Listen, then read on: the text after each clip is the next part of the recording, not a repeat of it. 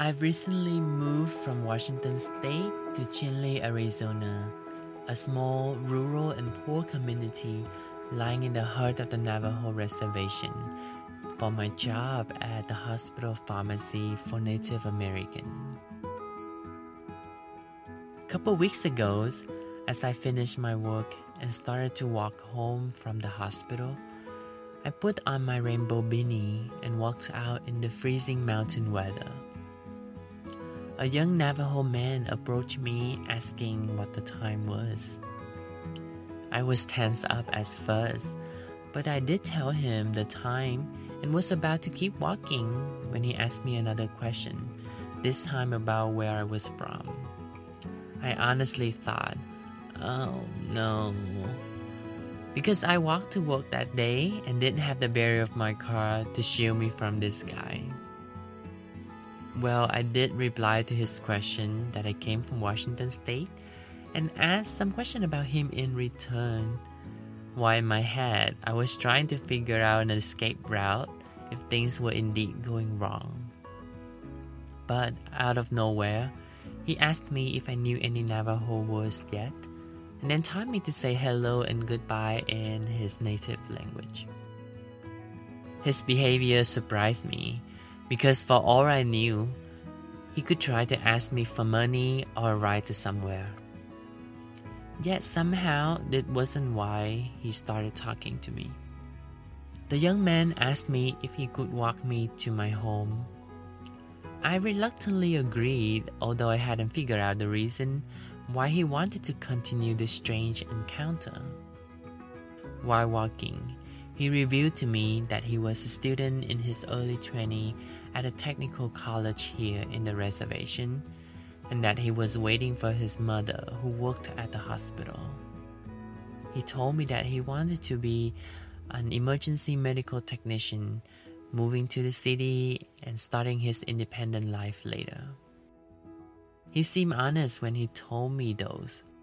So when we arrived at my apartment, I was kind of inviting him in for something to eat, hoping that maybe this was the reason why he had been following me. It was only in the comfort of my home that I could fully realize the reason that he wanted to talk to me in the beginning.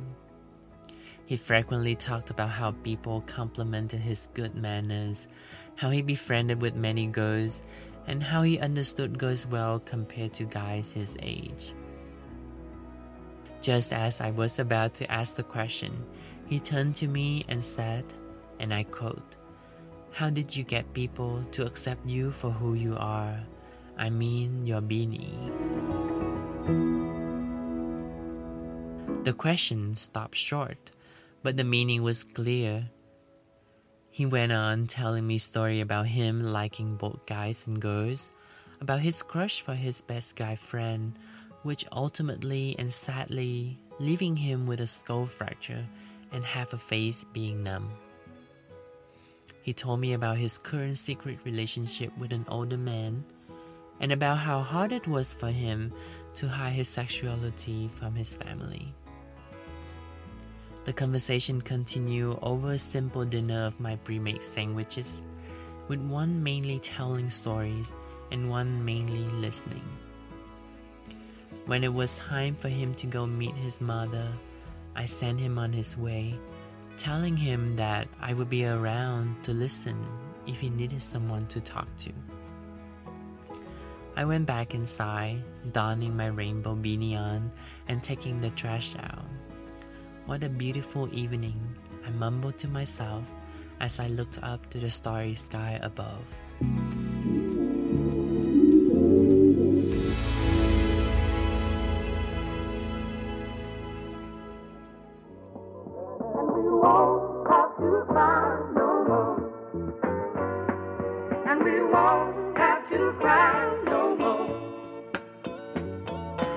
That was a story by Vine and Fig community member Quan. Welcome to Tabard Inn, y'all, a weekly podcast about the stories we tell and the events we discuss while on pilgrimage as queer Catholics. I'm Jacob Flores, and I am married to a man now. Gay marriage. and I'm his husband, Pat Goffman. Uh, I still thoroughly enjoy saying that. We have found ourselves uh, throughout the, the day and the, the past couple of weeks just saying, like, hey, you're my husband. It's only been a week. And like And, a like, half. yeah. So, like, it's more than a week. That's Yeah. where the weeks come, I guess. Still kind of riding that wedding high. Yeah, it's still great. Well, for those of y'all that are uh, new to the podcast, I'm a lifelong Catholic and a recent convert to gayism. So that is a little bit on my story. What is gaysism? It's gay, but with ism. oh, okay. Well, we took a month off from the podcast to get married, but we're back, baby. So, Jacob, what have we got on the podcast today? All right, good to be back.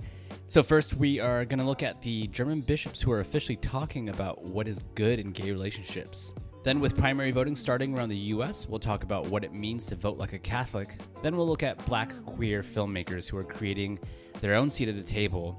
And finally, we'll talk about Pope Francis deciding against married priests and women deacons in the Amazon. Uh, and as always, we'll close things out by toasting our most inspiring parts of the week.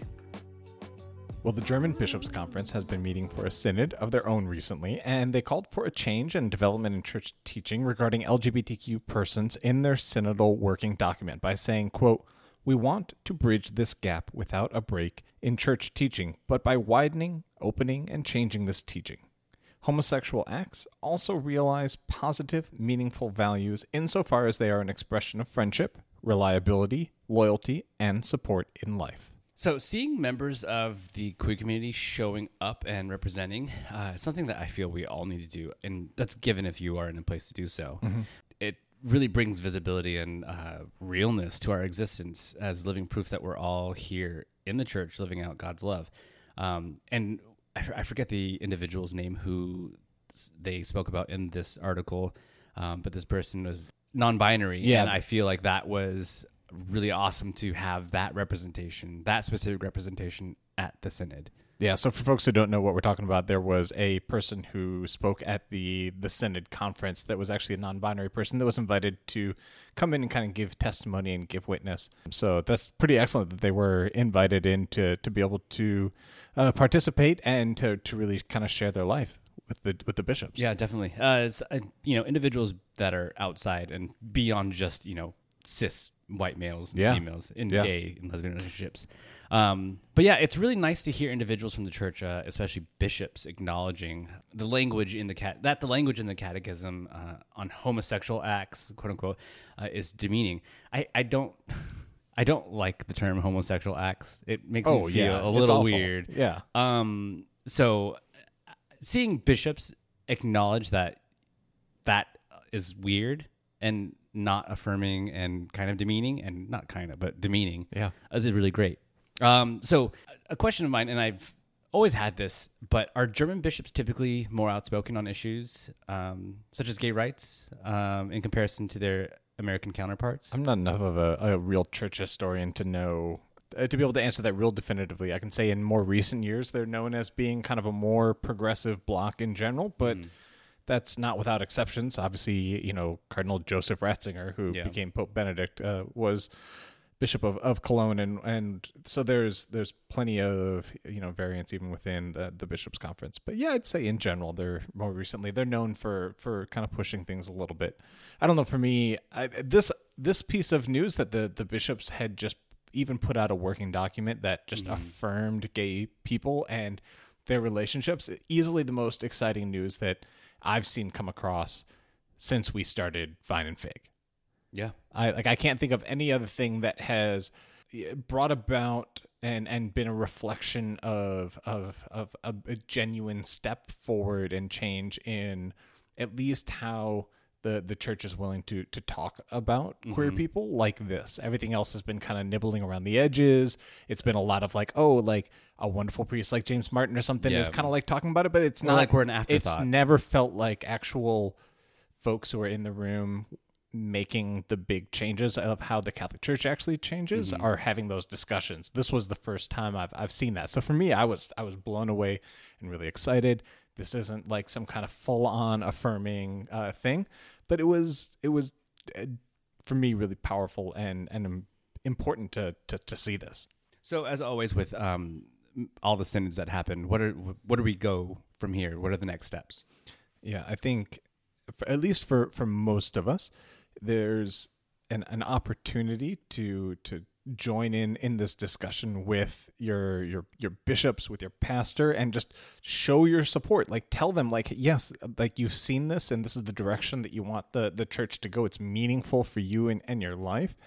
And you hope that this is the the type of affirmations that the church can can do in in the future. I mean frankly most priests and bishops like all they ever hear from are like the, the angrier like folks who just want to shut down these Yeah. types of conversations. And so, like, if if they can hear that there actually are real people in the pews uh, that are still engaged and still want the Catholic Church to go in this direction, it will it will help these discussions be more common and be more more fruitful in the future, and also amplify the voices of of folks who are already you know doing this work and having these discussions um, within your own church circles. Like if you see an article talking about something like what the german bishops are are doing you know like share it with people because i think there's a huge vast majority of, of the church has no idea that like oh like the church is actually starting to turn a corner on this issue so the more that we can can do to get that out there the the, the better the entire church is going to be And it, and honestly, I think a lot of people are afraid to bring it up, thinking that oh, I'm going to be singled out or I'm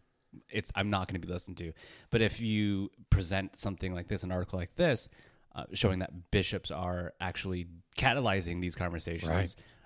It'll give them more motivation to do so. Yeah, it's not just you being like some kind of rabble rouser. It's you b- being a part of a discussion of, of what the bishops themselves are saying. Yep.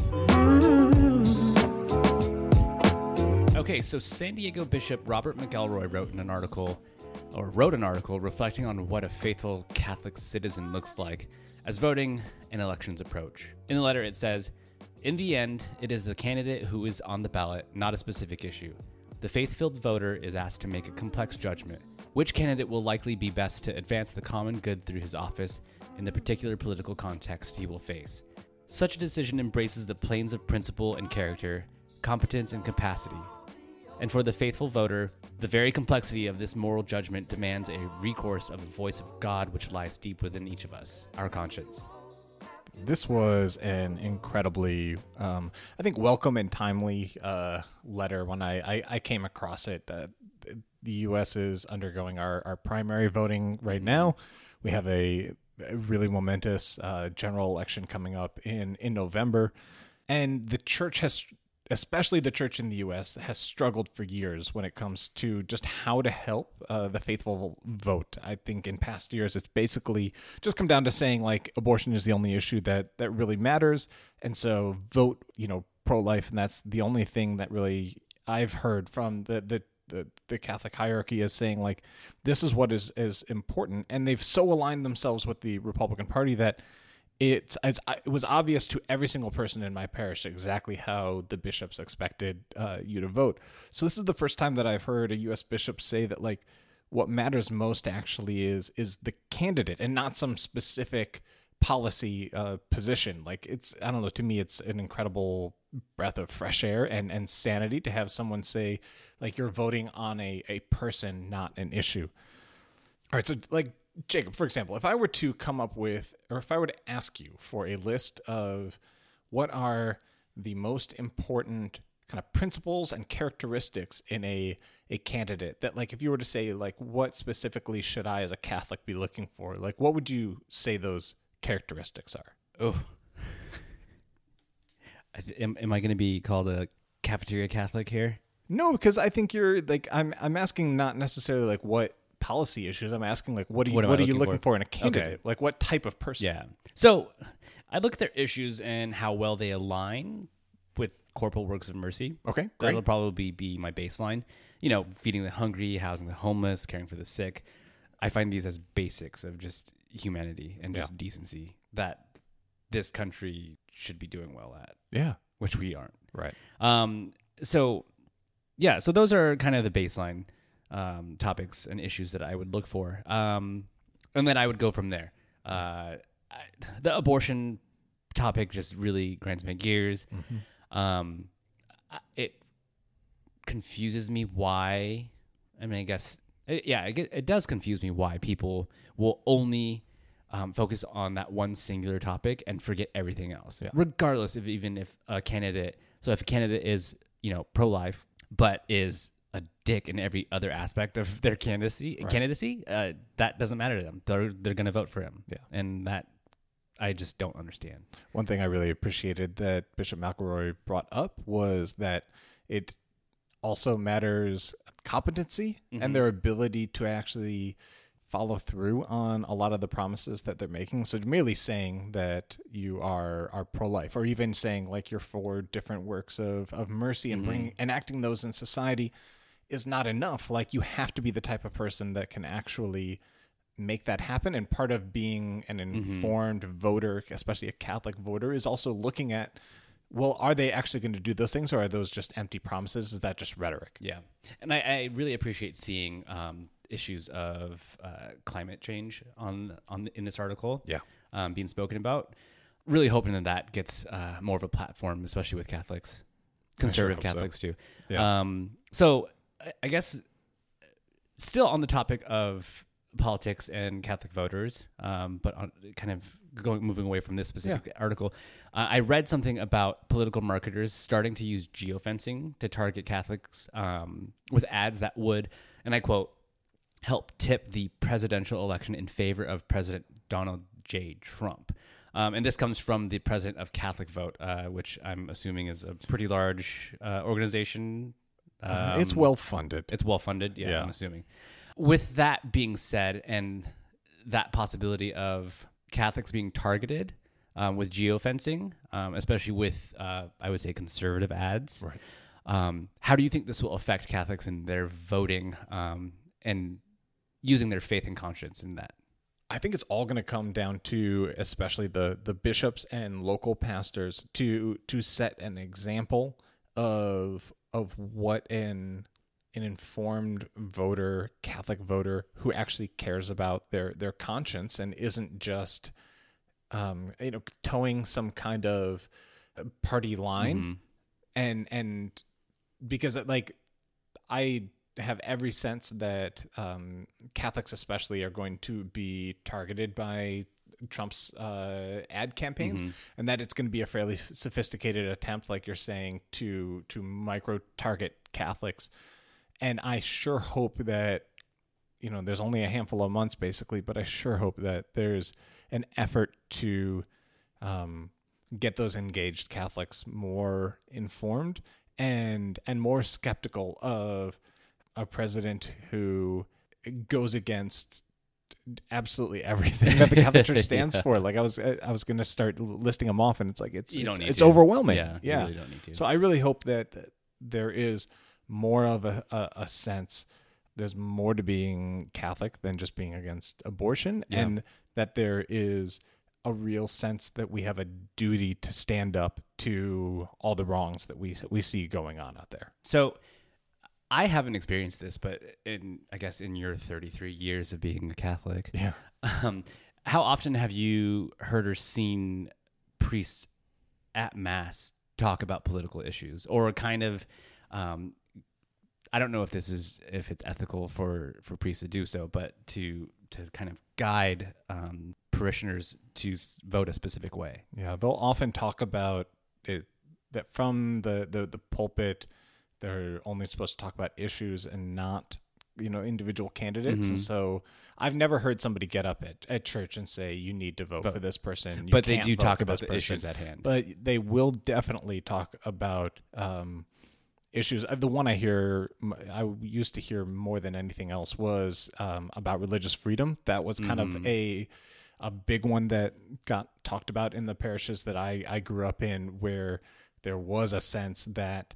Um, you know the government was becoming more and more anti-religious and against a lot of catholic values and that you needed to vote for the candidate who was going to stand up against like it was it, it's it's not entirely subtle when you're being told to you know basically uh, vote against the Obama policies. Like Mhm. it's it's, but there was never a a real sense, especially from the pulpit, that like this is complex and you need to take your conscience to the the poll. It was always a this is very black and white and you need to vote on this issue.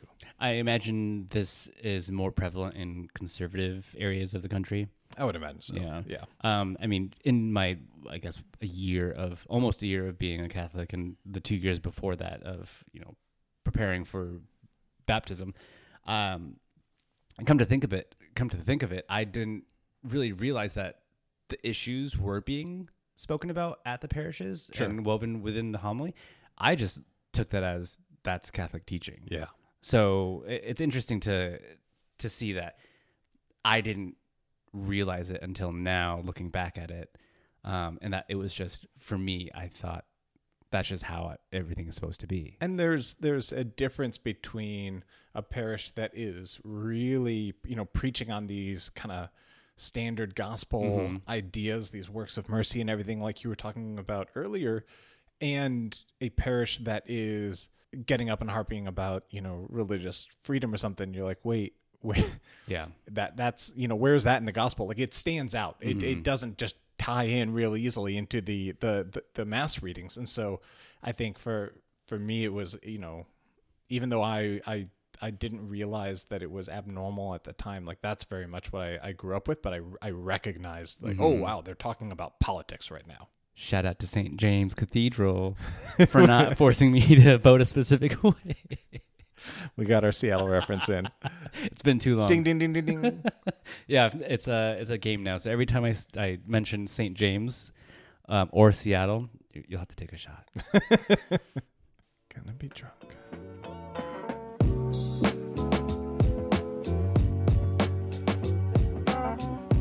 Writer Jonathan P. Higgins looked at queer black creators participating at a panel in the Sundance Film Festival who are creating their own seat at the table in Hollywood. He wrote, quote, The greater message from the panel was simple. If we want representation in Hollywood, it has to be black queer actors, writers, and producers who make sure these stor- stories are made and seen. We can't wait on white Hollywood figureheads to give us the space to tell our stories, said Bratton. We realize that our stories being tolerated must not be the goal. If that is all we continue to ask for, then it will always be the only thing we get. Amen. Uh, I'm all about black and brown representation in media and film. I, as far as uh, creating your own seat at the table, and especially in at the table in White Hollywood, Yeah. um, I, I see this as a common theme, I guess, with uh, underrepresented communities outside of Hollywood. You know, in tech, just everywhere in society. Um, and I'm, it's it's nice to see black and brown people take it upon themselves to to create that seat at the table. I'm sure it's very tough, um, but it needs to happen. And like in this quote, it these stories can't be told by other people other Yeah. than black queer folk, because uh, yeah, black erasure is real, especially in Hollywood.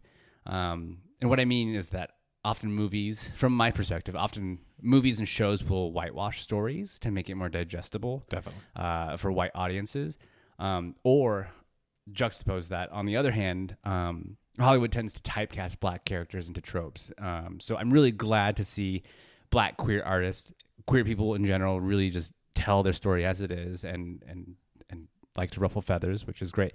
But I like seeing that they're doing that and doing away with these these tropes and the whitewashing. Um, and the article mentions Pose as a great example, kind of being uh, the first step into that.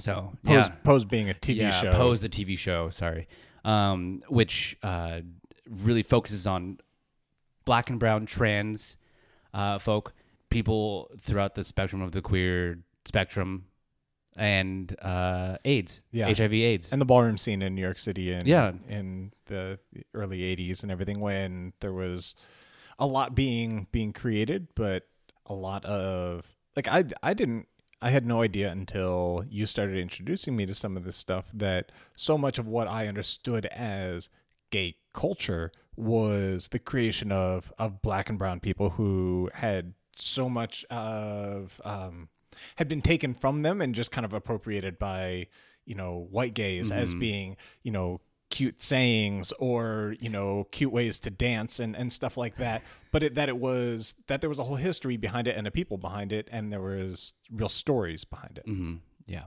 it is Black History Month, and so we do want to do our our part to highlight the amazing contributions that Black people have made, kind of to our country and to our church, as well as draw attention to the many areas that we're still failing on that front. And so, to that end, we have some exciting announcements to come here at uh, Vine and Fig. Stay tuned for those. But I do want to say that I, I liked this article because it it focused on movies, especially. I think that movies are such a potent piece of our our culture and can do so much to affect people's opinion of of who they are are seeing represented on screen and that can be both to like help people be more seen and and better represented. It can often um, help people open up to to new perspectives. Like i think of the way that queer representation changed on film going for, in like over the course of our lives from being something that almost wasn't there to being a joke and someone there for punchlines as like the sassy person on screen that didn't really have, ever have a central place to then becoming like having like whole movies made about a full story. characters. Their yeah. full story. Yeah, and and being complex people, not just um, an these- accessory. yeah, these simple kind of you know sassy or whatever, or just butch or whatever that you know the way these folks were were often um, depicted on screen, and and that helped really genuinely helped change the way so many folks, whether it was queer people themselves or uh, non-queer people, saw uh, those folks represented.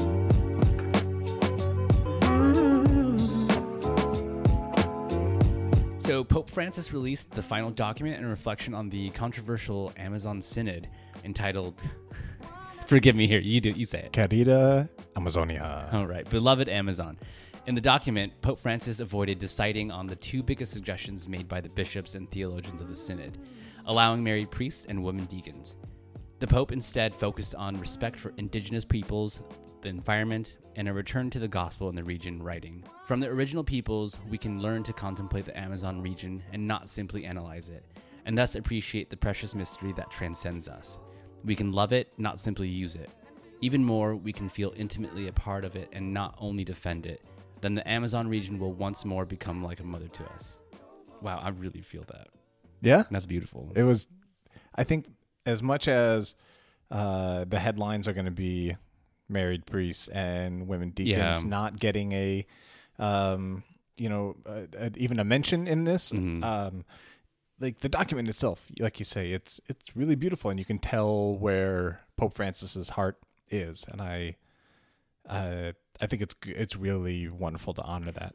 Do you think he's prioritizing issues? Like, do you think he's looking at it as okay, this is a much more graver issue than um, rules of the church and who can deliver sacraments and I- bless? I think I see him prioritizing that. Yeah, how effective he's been at mobilizing the rest of the church to prioritize that that's a, a whole nother question. And i don't know if it's it's how fair it is to to put that on his shoulders of say well like why haven't you gotten all the Yeah. other cardinals too?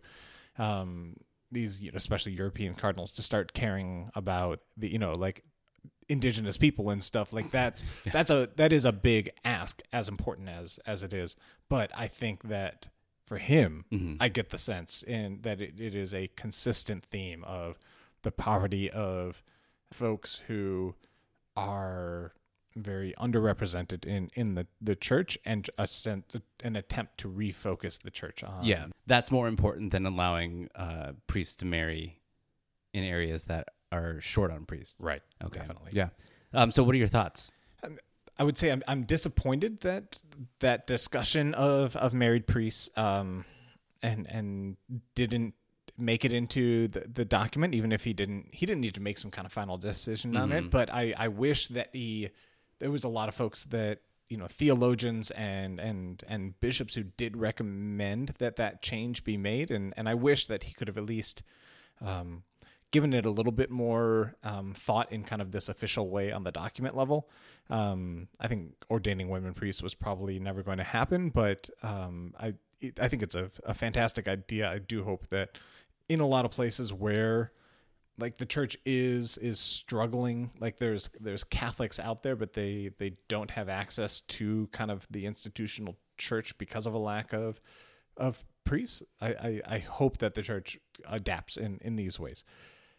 As far as what Pope Francis said, like I, I loved it, and I hope that the church takes kind of these broad strokes that he's painting with and, and learns to be a little bit more explicit like when he talks about you know big broad principles and in destructive practices in the amazon and, and things like that like sometimes you actually have to like name the companies that are doing it and say like here Yeah. is is where it's actually happening instead of just saying like it's such a sad thing that the amazon is being destroyed like say right now these people are destroying it and we need them to stop like Yeah. uh, call them out by by name because if not it, the church just has a like the the, the catholic faithful kind of have an ability to to look past it and to to think that it's not something that's actually happening right now that we can actually put our our, our mind and our money and, and whatever behind actually making those changes. Mhm.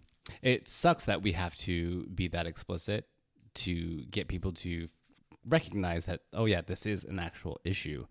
Um, yeah, I, I do. The Catholic Church is good at being very vague about things. Um, so I think definitely humanizing and putting faces and and entities behind these issues that are affecting humans, Right. Humanity, um, would be great. So yeah, uh, less of the vagueness. Which is not like I, I'm okay with a bit like a document like this being kind of at 40,000 feet level Mhm. and, and talk about principles, but like the church in, in Brazil and in these other countries where the Amazon touches, you know, like what are they doing on the ground to actually now enact this this guidance that the pope is is giving them for the Amazon region like are they actually going to to be more more concrete about the ways that like their their their region um is is being abused and is is is being so harmed Do, do you think that they are? I mean, I I'd imagine that they are. I can say from my my time in in Honduras. Honduras, Mhm. which was not the Amazon, but had similar issues of of of land rights issues, and um, there was a time like during the 70s and 80s when the the Catholic Church was actually a real revolutionary force Mhm. in in the country and like would call out the military dictatorship and were like th- there were murders during this time in this period because of how they would stand up against uh, injustice Yeah. and now there is not like that that's kind of been been lost and there's more of a sense that like you kind of learn to work with the you know the, the government and you you don't The really push hand, yeah. back uh, that much. And you just kind of you, you talk at these higher levels. That way no one really gets offended and called out. So i don't know what's happening in the amazon but if it's similar to um, what was happening in, in honduras the, the catholic church kind of has moved away from that. Yeah. Um, if if we have any any community members or listeners that uh, have a pulse in uh, the South America region and Central America region, um, let us know. We'd love to hear we would love what's going on.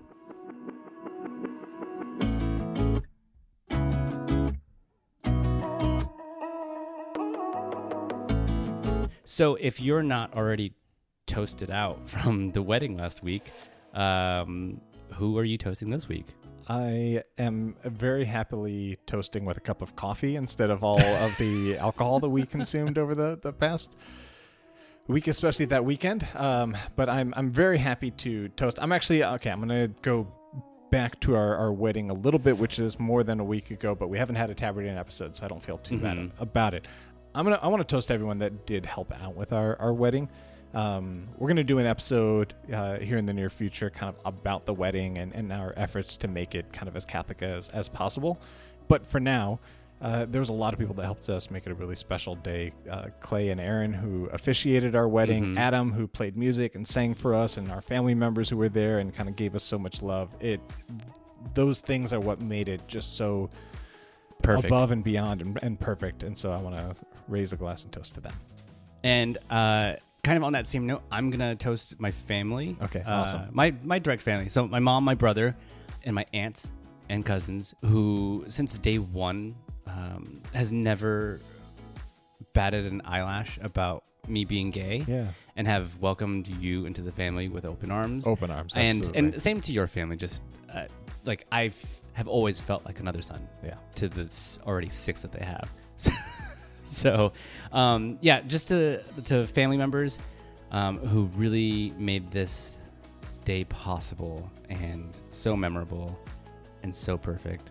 And yeah, oh, and also side note, seeing my mom dance. Your mom was out there.